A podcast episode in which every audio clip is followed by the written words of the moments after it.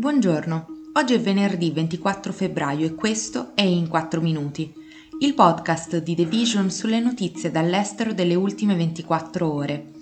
Parleremo della sentenza di appello per una ex sposa dello Stato islamico, di un altro raid israeliano nella Cisgiordania occupata e di una controversa riforma elettorale in Messico. Shmin Begum, una donna di origine britannica che ha lasciato il paese da adolescente per unirsi al gruppo terroristico dello Stato islamico, ha perso l'appello contro la decisione di revocarle la cittadinanza per motivi di sicurezza nazionale. Begum ha lasciato la sua casa ad East London nel 2015, quando era una studentessa liceale di 15 anni. Ha volato in Turchia con due amici e poi ha attraversato il confine con la Siria. Lì ha vissuto a fianco dei combattenti dello Stato islamico fino a quando sono stati battuti e poi dispersi in campi di detenzione. Dopo che nel 2019 è stata trovata in un campo nel nord della Siria, dedicato alle famiglie di ISIS, il governo britannico le ha revocato la cittadinanza. Begum oggi ha 23 anni e vuole tornare nel Regno Unito. La sua vicenda ha scatenato un dibattito sull'opportunità che il suo paese la riaccolga, con alcuni britannici che sostengono che la donna rappresenti una minaccia per la sicurezza nazionale e altri che ritengono sia una vittima adescata quando era ancora una bambina. Il caso è tornato a fare luce sulle modalità con cui i governi internazionali rimpatriano o reintegrano i loro cittadini che si sono uniti allo Stato islamico e che ora vogliono tornare a casa. Secondo Human Rights Watch, più di 40.000 stranieri provenienti da circa 60 paesi al mondo e accusati di avere legami con lo Stato islamico si trovano in campi e prigioni nel nord-est della Siria. I funzionari statunitensi hanno esortato le nazioni a rimpatriare i loro cittadini, sostenendo che essi potrebbero rappresentare una minaccia ben maggiore se lasciati in condizioni disastrose e isolamento all'interno dei campi, aumentando i casi di radicalizzazione. L'esercito israeliano ha condotto un nuovo raid nei territori occupati palestinesi e almeno 10 persone sono state uccise, mentre almeno 100 sono state ferite.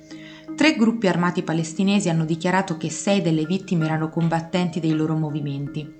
Un portavoce dell'esercito israeliano, il tenente colonnello Richard Hecht, ha dichiarato che lo scontro è iniziato dopo che le truppe sono entrate a Nablus per arrestare i membri della Tana dei Leoni.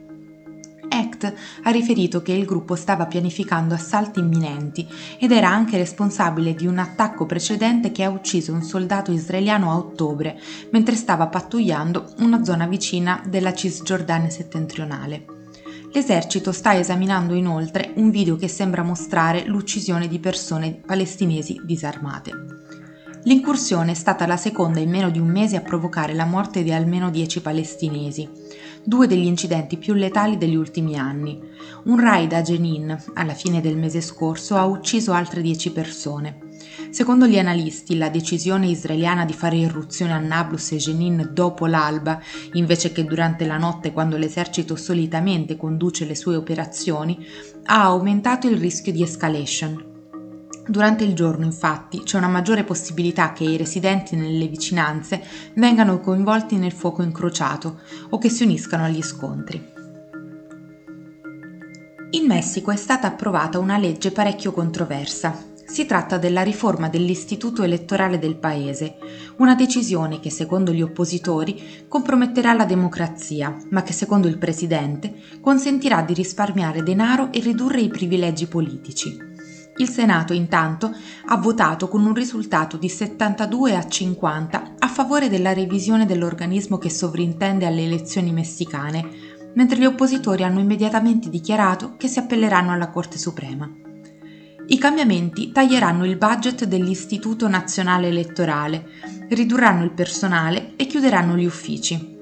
Il presidente Andrés Manuel López Obrador ha proposto la legge, nota come piano B a dicembre, dopo che non aveva ottenuto abbastanza voti al Congresso per una riforma costituzionale che prevedeva ben maggiori cambiamenti elettorali. López Obrador e i suoi sostenitori hanno criticato l'istituto fin dal 2006, quando il candidato è arrivato a un soffio dallo 0,56% dei voti dalla vittoria della presidenza e ha denunciato la sua sconfitta come fraudolenta. Nonostante l'istituto abbia confermato la sua schiacciante vittoria nel 2018, López Obrador si è ripetutamente lamentato del costo delle elezioni in Messico e ha cercato di ridurre il budget dell'istituto INE, spiegando che l'organismo indipendente è in realtà nelle mani delle elite. Per alcuni messicani la posizione di López Obrador ricorda quella dell'ex presidente degli Stati Uniti Donald Trump e dell'ex presidente brasiliano Jair Bolsonaro prima del voto nei rispettivi paesi e per cui hanno messo in dubbio che le elezioni siano state libere ed eque. Questo è tutto da The Vision a lunedì.